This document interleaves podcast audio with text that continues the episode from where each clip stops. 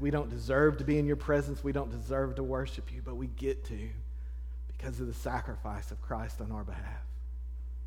Lord, thank you for that reminder this morning. Thank you for the reminder of the freedom we have in Christ, of the forgiveness we have because Jesus died in our place. Lord, I pray that we'd be able to pour out our praise before you this morning in the way that we respond to your word, in the way that we live for you. God, thank you. We love you in Jesus' name. Amen. This morning, we're going to start uh, in the book of Acts. So if you want to be turning over there, the book of Acts is where we're going to start, Acts chapter 1. Last week, we, we finished up John's gospel. So, what happens after John's gospel? What happens after Luke's gospel? Jesus rose from the grave. What comes next? What now? To, to put it a more personal way, Jesus is alive. We believe. Now what? Well, hopefully, over the next 10 weeks or so, we can answer this question uh, of now what? Like if you if you if you're here and you've ever struggled with questions of what it looks like to follow Christ, what it means to be a Christian, then, then I hope that you'll stick around, you'll come and, and listen to the book of Acts. If you know people in your life that are like, man, what is this church thing about? Bring them as we walk through this this book. We're gonna, like I said, we'll spend about 10 weeks uh, walking through uh, Luke's account in the book of Acts. We're going to start in chapter 1 this morning, these first 11 verses, as we begin to unpack this. Really, the first 11 verses of, of uh, the book of Acts are a, an outline for the rest of the, the letter, the rest of the book. And so you can see what's going to take place in these first 11 verses. And in these first 11 verses, we, we get a picture uh, of what it clearly means to be a Christian, of what it clearly means to follow Christ and, and to obey Him. And, and clarity as we talk about that this morning, is something that we all need. Life can kind of get complicated, can it? Like, you know, what, what's my next steps? Okay, I got married. What, what now? You know, what, we, we got a baby. and now what? Or, you know, you, you just go down the, the list of every season of life. I finished high school. Now what? I finished college. Now what? And you just keep going. I, I retired. Now what? I got a job now what? How do I, I deal with these things going on in life? How do I deal with these complicated situations? Here in Acts 1 1 through 11, we're not going to have an answer to every situation we find ourselves in, but what we find is a sense of clarity and understanding how to deal with whatever we're going through. There are three questions we're going to answer this morning Who's in charge? What do they want me to do? And why am I going to do it? Uh, if you're ever going to get anywhere in life or anywhere, period, you need to answer these questions. Otherwise, you'll end up running around in circles. Who are you going to obey? What are they going to tell you to do? And why are you, why are you going to do it? When you answer these questions, then you can actually get going in the right direction, or at least a direction. And so, in these first 11 verses, I hope that we can find some clarity this morning as we uh, settle these things. First, the first question we're going to answer is who are we going to obey? And so, first, here we see in Acts chapter 1 that we find clarity when we accept Jesus as our master. We find clarity when we accept Jesus as our master. Now, when, when I was thinking about the way to word this, the, the word master, it almost, it almost makes the, the hair on the back of my neck bristle a little bit because my, my my rebellious streak, my fleshly side comes out. And I'll be honest with you, I, I struggle with this part of it. And I, I think that's just our, our, nature to want to be our own master. This is what we, we're doing when we come to Christ. We're accepting Him as our master. When you say Jesus is your master, what you mean is you obey. You don't question the strategy, you don't question His wisdom. You simply understand, okay, this is what He told me to do. He's in charge. My opinion doesn't matter. I'm going to obey. Our rebellious side wants to, wants to give all kinds of qualifiers to that, though, doesn't it? I'll obey as long as I like what he tells me to do. Well, then he's not really being your master, is he? I I get where Thomas is coming from in John's gospel, doubting Thomas. I always, always want more information, more logic, more reason. But when sooner or later we have to come to this place, guys, where either Jesus is our master or he's not. Either he's our Lord and our God or he's not. He doesn't take half of our heart. He wants to be our master. And so let me show you here in verses 1 and 2 the, the beginning of why we should accept Jesus as our master. Look in Acts chapter 1, verse 1. In the first book, O Theophilus, I've dealt with all that Jesus began to do and teach until the day when he was taken up after he had given commands through the Holy Spirit to the apostles whom he had chosen. Now, this I, when he says I have dealt with, this is a guy named Luke, and he was writing to a guy with Theophilus' name.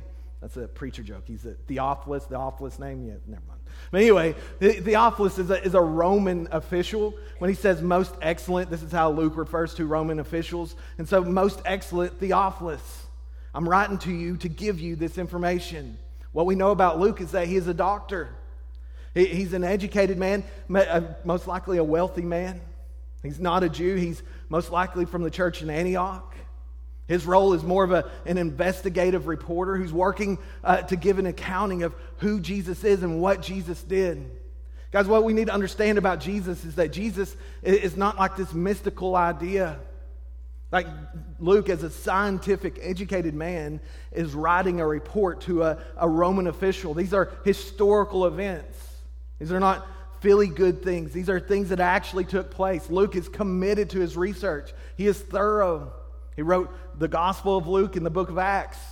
And it, within these two books, he has more words than anybody else in the New Testament. Like he outdoes Paul. Paul wrote more books. Luke wrote really big books. Luke's a, a good friend of Paul. He goes on missionary journeys with Paul. He sticks it out when nobody else does. In fact, before Paul dies, he writes and says, Everybody's left me but Luke. Luke gives us a careful accounting of the evidence about who Jesus is and what Jesus did. These are not some idle tales told you know, by these religious nuts. These are actual, verifiable facts of eyewitness accounts of things that actually took place. We accept Jesus as our master because he's not a figment of someone's imagination. He's a real historical person. We can trust God's word to us. These eyewitness accounts were written within the lifetime of the people who gave them, so they could have refuted them. And so look at, look at verse 3. He's not only historical, he is God. Not only is he God, he's our Savior. Look at verse 3. He presented himself alive to them after his suffering by many proofs, appearing to them during 40 days and speaking about the kingdom of God. And while staying with them, he ordered them not to depart from Jerusalem, but to wait for the promise of the Father, which he said, You heard from me. For John baptized with water, but you'll be baptized with the Holy Spirit not many days from now. And so Luke is pointing to all the proofs that Jesus shows after his resurrection and even before his resurrection. There's all these signs and wonders, all these miracles that Jesus did to prove that he's indeed who he says he is the Son of God, the Savior of the world.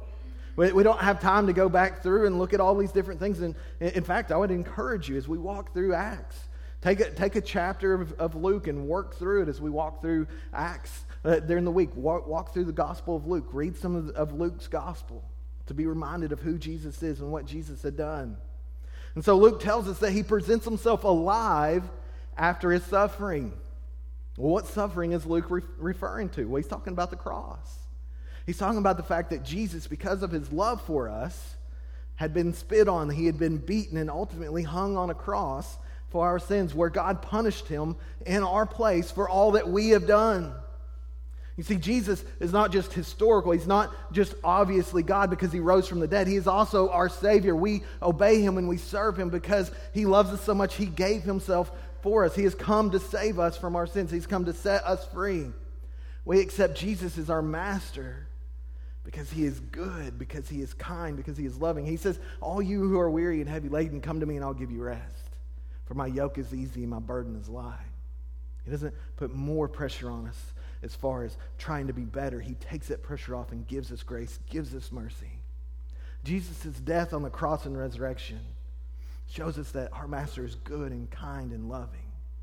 He offers us hope and life and peace. And this morning, as we talk about this, we understand that this is what connects his people together. As I mentioned earlier, Christianity isn't built on ideas and wisdom. It's not built on human ability and achievement, like how good we can be. We, we're not able to save ourselves. We need someone to pay our penalty for our sins. We need someone to stand in our place, and Jesus is the only one who can do that for us. The good news about the salvation we find in Jesus is what unites us as his people. the church is not built on a certain way of life, it's not built on a common culture. Do you, realize that the way we do church today in 2019 doesn't look anything really like what they did 2,000 years ago outside of the, the Word of God? Having the Word of God. Like where they met in houses, we meet in buildings. We don't sing any of the songs that they sang, well, uh, besides maybe some of the Psalms. They didn't use pianos or organs. They didn't have hymnals. They didn't have any of the things that we use today. They would have used the instruments of their own day. Like, like almost none of the things that we find ourselves worrying over today were even present in the early church. They, they never got in a fight over the color of the carpet because they didn't have any. Like none of those things, like the buildings we meet in, the clothes we wear, the songs we sing, the language we speak, are all completely different than the way the early church behaved. Except for the one thing that has never changed the Word of God that directs our path. See, Jesus is our boss, He is our master. On Christ's solid rock we stand, all other ground is sinking sand. We worship the same master, we follow the same master as they did. The disciples are clear Jesus is their master for them. There's no debate who's in charge. They know who's going to be calling the shots, and it's not them, it is Jesus. That's something we need to settle this morning. Who is your master? Are you your own boss? Is it the culture around you?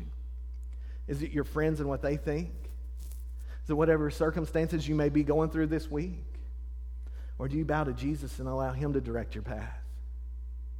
Maybe the reason why sometimes we run around in circles is because we're running around in circles, because we don't listen to Him, we don't obey Him. When we're clear about the fact that Jesus is in charge, well, then when things get difficult, we don't have to wonder who we should go to. We don't have to wonder which direction we should take. What I mean here is, is that when you're following Jesus, uh, you have someone who's going to guide your steps and direct your path. And there'll be times where, where you struggle and you try to figure out which way is right. So I'm not saying that, that you'll never have questions, you'll never have concerns, you'll never be at a crossroads where, crossroads where you're stuck. I'm saying when you follow Jesus, you won't have to stay there. Because here's what ends up happening we, we read our Bible, we pray, everything's going awesome, and then that thing happens we hope would never happen. We have to choose between what we want, what would make us happy, and what would make Christ happy. And in that moment, we find out who's in charge, don't we? We, we find out who actually is calling the shots. Like he, he calls us to forgive that person who hurt us, and we're not so sure. He calls us to serve, and we're not so sure. He calls us to turn off the TV and spend time with him. And, well, I don't know. I don't know who's in charge here. We, he calls us to say no to that girl or that guy. I'm not so sure. Calls us to, to share the gospel with that person. And, man, they may, they may make fun of us. In those moments, you're going to find out who's in charge. Eh, when our, when our situation gets tough, that's when we find out who's calling the shots. We want clarity this morning in our sticky situations. We must accept Jesus as our master and obey his word and his will for our lives. If we don't, we're just going to be running around circles saying, Who's in charge here? Who's in charge? I don't know where to go. But when we have a clear master, then we have a clear mission. So, secondly, this morning, we gain clarity when we see sharing Jesus as our mission. When we understand that our purpose, the reason for our being, is to share who Jesus is and what he has done. Like, it's important to answer that question for yourself this morning. What is your purpose in life? Is your purpose in life centered around you, or is it centered around what God would have for you? Because when you don't know your purpose, it's really easy to get lose focus, isn't it? It's really easy to get focused on the, the wrong things. I, I was reminded of an article I read a long time ago, but, but I, I wonder how many of y'all have ever seen a blockbuster movie store? y'all remember those? Like half of us don't. Some of y'all may not even remember what those things are. We used to be able to go in and rent movies. They're completely gone. I saw where there's like one left in the whole United States, and they'd figured out a way to keep it open. But did you, did you know that back in 2000 they had an opportunity to buy out Netflix? Guy came to him and said, "Hey, give me 50 million bucks, and Netflix is yours." At the time, the man running Blockbuster laughed at him. Said, there's no way we would send people movies. This was back before they had the streaming, you know, they actually had to send them in the mail, the DVDs. He said there's no way we'd send people movies because then we couldn't sell them popcorn and candy. He thought they were about selling popcorn and candy. He'd lost focus of the fact that it was actually home entertainment. And so he said, no, there's no way we'd buy Netflix for $50 million. They passed on it. Well, Netflix is worth over $30 billion today because they've stayed focused on what they're about, which is providing home entertainment. When we lose focus of what God has called us to, and we lose focus of why we actually exist, we pass up these great opportunities to serve Him and to work for Him as individuals and as a church. When we forget that we have our mission and our mission is clear and our mission is very is from the Lord, we, we can lose focus of what He's actually called us to do. But when our mission is clear, then it, we come to these crosswords, cross, not crossword, I'm not providing answers to crosswords this morning, crossroad situations. We can ask ourselves the questions if we know what we're about. Does this help or hurt my mission? Does this help me accomplish what God has called me to or hurt, what, uh, hurt my ability to accomplish what God has called me to? Then you have your answer. If it neither hurts nor helps, then maybe you just ought to do whatever you want. in those situations. Ask the Lord to guide you, to direct you. But when we have a crystal clear mission, then we know what we should be about. Look at verses 6 and 7. Jesus makes it clear why we exist. He makes it clear, first off, what we ought not to be so focused on. Verse 6 it says, So when they'd come together, they asked him, Lord, will you at this time restore the kingdom to Israel? He said to them, It is not for you to know times or seasons that the Father is fixed by his own authority so the disciples are looking for their payday. They're hoping that finally Jesus will overthrow the Roman government and give them a kingdom there in Jerusalem, there in Israel. The problem is, is that they're thinking too small. They're thinking in terms of an earthly kingdom. They're thinking in terms of a Jewish kingdom. They're thinking in terms of well, what they wanted to be able to sit on thrones that Jesus had told them that they would sit on. They're thinking of this earthly kingdom. They're thinking that they can know when God is going to do what God said He's going to do. And Jesus says, No, that's not your business. That's not what I'm giving you to do. Your job isn't to know what God is going to do. Here's what uh, you're called to do. Uh, th- this helps us. It helps us stay away from stuff that can waste a lot of our time by guessing on what we think God may do or what God may not do and when He may do it. And it's good to, to, study and to know those things, but, but it's more important to be focused on what our job is. Our job is not to tell God when He ought to do things and when He is going to do them. That's not up to us. Our job is to be about the mission He has given us. We are called to stay in our lane. Speculation is not our mission. Our mission is to do what He told us. Look at verse 8.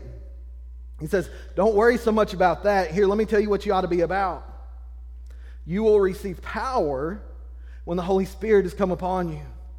And you will be my witnesses in Jerusalem. And, uh, and when the Holy Spirit has come upon you, and you will be wit- my witnesses in Jerusalem and in all Judea and Samaria and to the end of the earth. So, what Jesus says here is your job is not to worry about God's business. Your job is to be my witnesses.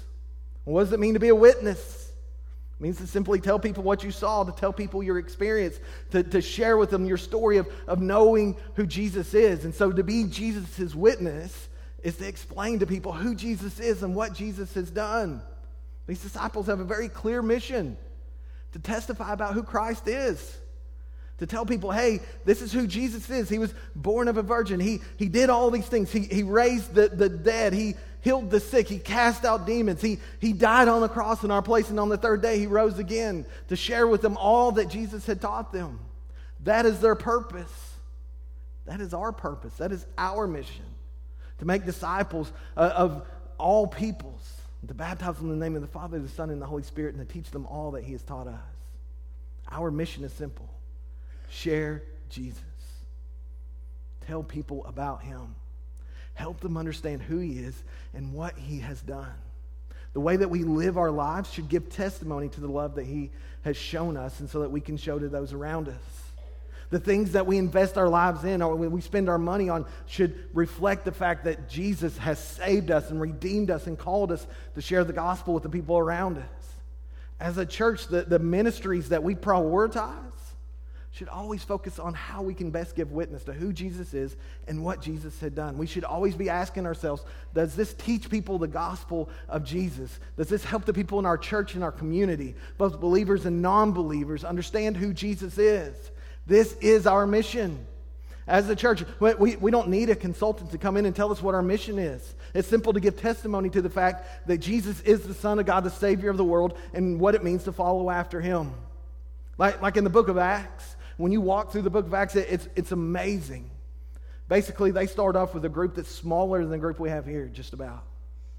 They're, it's a group full of people who are uneducated, like they, they don't have any special training other than the fact that they spent the last three and a half years with Jesus. That's where they start. Within 30 years, people are saying these people have turned the world upside down. They're everywhere. Christianity is spread through the Roman Empire, it's spread through the known world at the time. Within 30 years. How? I mean, you look at that little group of people and you think about today when there's billions of Christians all over the world, and you think about all the countless millions of people who have been, been impacted and, and lives changed because of Christianity. How did that happen? What was their secret? Luke records for us what they did. In his investigation of the early church, he has 28 chapters. 30 of them are sermons. There's 30 sermons recorded within these, the, uh, over 30 sermons recorded within these 28 chapters. And so, as he talks about how the church grew, he says over and over again that the word of God increased. What is their secret? How did the early church grow? They told people about Jesus, they shared the word of God. Their hearts were so full of Jesus that when their mouths opened, Jesus came out. Out of the abundance of our heart, the mouth speaks. If we're not talking about Jesus, what does that say about what our heart's full of? Because our, our mission is clear, both as churches, as a church and as individuals. We are to share the gospel of Christ. And he also tells us where we're to share the gospel of Christ. Look at what Jesus says here in Jerusalem, Judea, Samaria, ends of the earth. In other words, we start at home and we work our way out. So I know a lot of people use this as a guide to, to help their mission strategy. This is the way that we share the gospel. We share the gospel locally and then, you know, statewide, then nationally and internationally, and, and with people of all, all shapes and sizes, people that are like us and people that aren't like us. And, and that's good. And, and I think that's a right way to look at this. But Jesus' point is very simple share the gospel where you are and don't stop sharing it until everyone hears. You see, where the disciples were focused on their one little part of the world and on their own people group, their own ethnicity. Jesus is saying, no, the gospel is actually for the whole world and it's for all people, no matter what their background is, no matter what their skin color is. They need to hear about Jesus. Guys, this is our mission. He tells us here at the first part of verse 8 that we're not alone as we do it, that it's the Holy Spirit who gives us power to be able to share the gospel. And we'll see that as we go through the book of Acts, that the Holy Spirit continuously empowers his people to share the gospel. And as he empowers his people to share the gospel, people come to Christ. As he does today, we are witnesses of who Jesus is. And as we're witnesses of who Jesus is, people become Christians. And so we have this clear master, we have this clear mission, but we also need a clear motive. We need to focus on the why. Why are we doing this? Because if we forget why we're doing this, then we may lose focus of what we're doing and who we're serving. And so we gain clarity when we realize that Jesus is our motive. We gain clarity when we realize that Jesus is our, our motive. You guys ever notice uh, how much harder you work uh, when the boss is standing over your shoulder? Like it's so much easier all of a sudden to get busy when the person you're going to answer to walks in, isn't it? I, it's not even something that you do on purpose, I don't think. It's not that you don't want to work hard all the time, but it gives you that little extra push, right? When the supervisor is there, when the boss is there, you're like, oh, yeah, I actually do need to work a little harder today.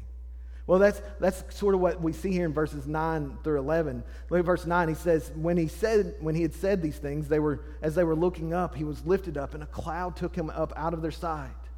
And so imagine these disciples watching Jesus, and as he's talking, he's being lifted up into heaven. Would have been a kind of a crazy scene. Look at verse 10. And while they were gazing into heaven as he went, behold, two men stood by them in white robes and said, Men of Galilee, why do you stand looking into heaven? This Jesus who is taken up from you into heaven will come in the same way as you saw him go into heaven. So they're standing there, their jaws are open. They're like, what, What's going on? They're watching Jesus go up into heaven. And Luke says here that two men were standing there in white robes. Now we assume these are angels. Luke doesn't say they're angels, he just says two men in white robes. Could have been Elijah and Moses. We really don't know. And, and honestly, it really doesn't matter who they are. What matters is what they say. They say, Why are you standing here? Why are you standing here looking up at the sky? He's coming back, you know. The, the boss is coming back. You better get to work. Not just because you're afraid of him coming back. and like laying the hammer down, but because you don't want to disappoint him. You want to honor the one who gave his life for you, the one who gave you life now and forever. Guys, every day as we seek to serve the Lord and follow his word, we're reminded that we're going to see him again. This brings us a whole new level of focus. Like he sees us regardless. One day we're going to have to face him. We don't have time to waste. If we want clarity this morning, we, we have to understand how we should order our life. We have to understand that our Lord, our Savior, the one who died in our place, is coming again. If you want clarity this morning, accept Jesus as your master. He's the only one who could ever save you and give you hope in this world. Receive his mission that is to present the message of forgiveness to all those who have never believed. And realize that he is your motive. This isn't about you, it's actually about him and about people coming to know him. Every decision we make ought to be based on this. Does this help me serve my master or does this dishonor my master? Does this help me obey him or does this help me disobey him? Does this help bring people to Christ or push people away from Christ? That's how we ought to find clarity this morning. This is how we ought to make decisions this morning. Always remembering that he's coming back. He's coming back real soon. He'll be here before we know it.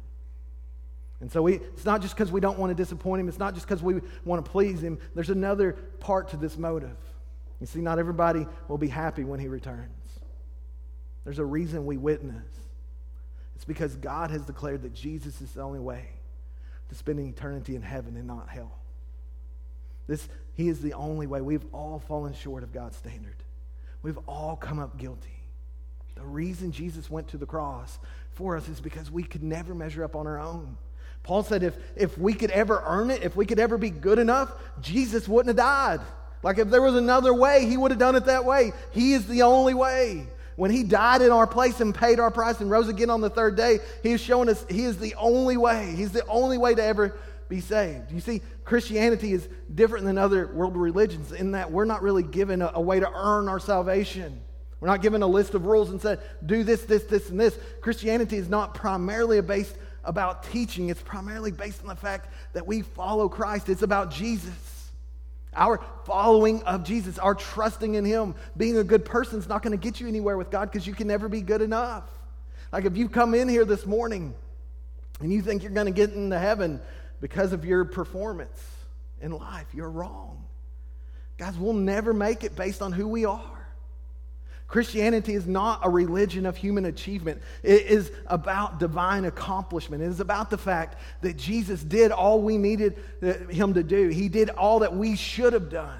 He finished the work. He finished all that needed to be done in order for us to have everlasting life, in order for us to have forgiveness, in order for us to have salvation. He did it all. And so he invites you this morning to trust on him, to believe on him. When I say we accept Jesus as our master, I'm not calling you to a, re, uh, to a religion. I'm calling you to a relationship with Him who died in your place. And He calls you to put your faith in Him. Let's pray. Father, I thank you. I thank you for your word. I thank you that, God, even as we gather in this place this morning, we're reminded of the fact that we could never earn it. God, we could never earn your, your love or earn uh, your salvation, but that has been provided for us freely. God, that you, you didn't leave us alone. You didn't leave us without hope. But God, that you have given us hope in Christ. Lord, I pray that if there's any here who have never accepted Jesus uh, as their Savior, as their Master, God, that they would this morning, that they would ask Him to save them. Lord, I, I pray that Ah, if there's any here who are believers who maybe are struggling, trying to figure out the next step of, of what's now, Lord, that they would put their faith in you, that they would be reminded of who's in charge, and God, that they would obey you and follow after your word and your will in their lives.